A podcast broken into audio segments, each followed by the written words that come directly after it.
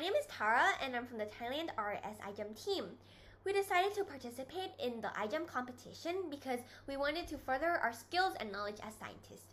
Additionally, we're excited to meet and work with others from all over the world who share the same passion for science, as well as learn about the current issues in the world and how these issues can be solved with synthetic biology. All in all, iGEM would enable our immense growth as both scientists and individuals, which makes us incredibly ecstatic to be part of the iGEM community. We're a high school track team, but if we weren't, we would theoretically fall under environment. Our project tackles the problem of pesticide usage to combat plant pathogenic bacteria.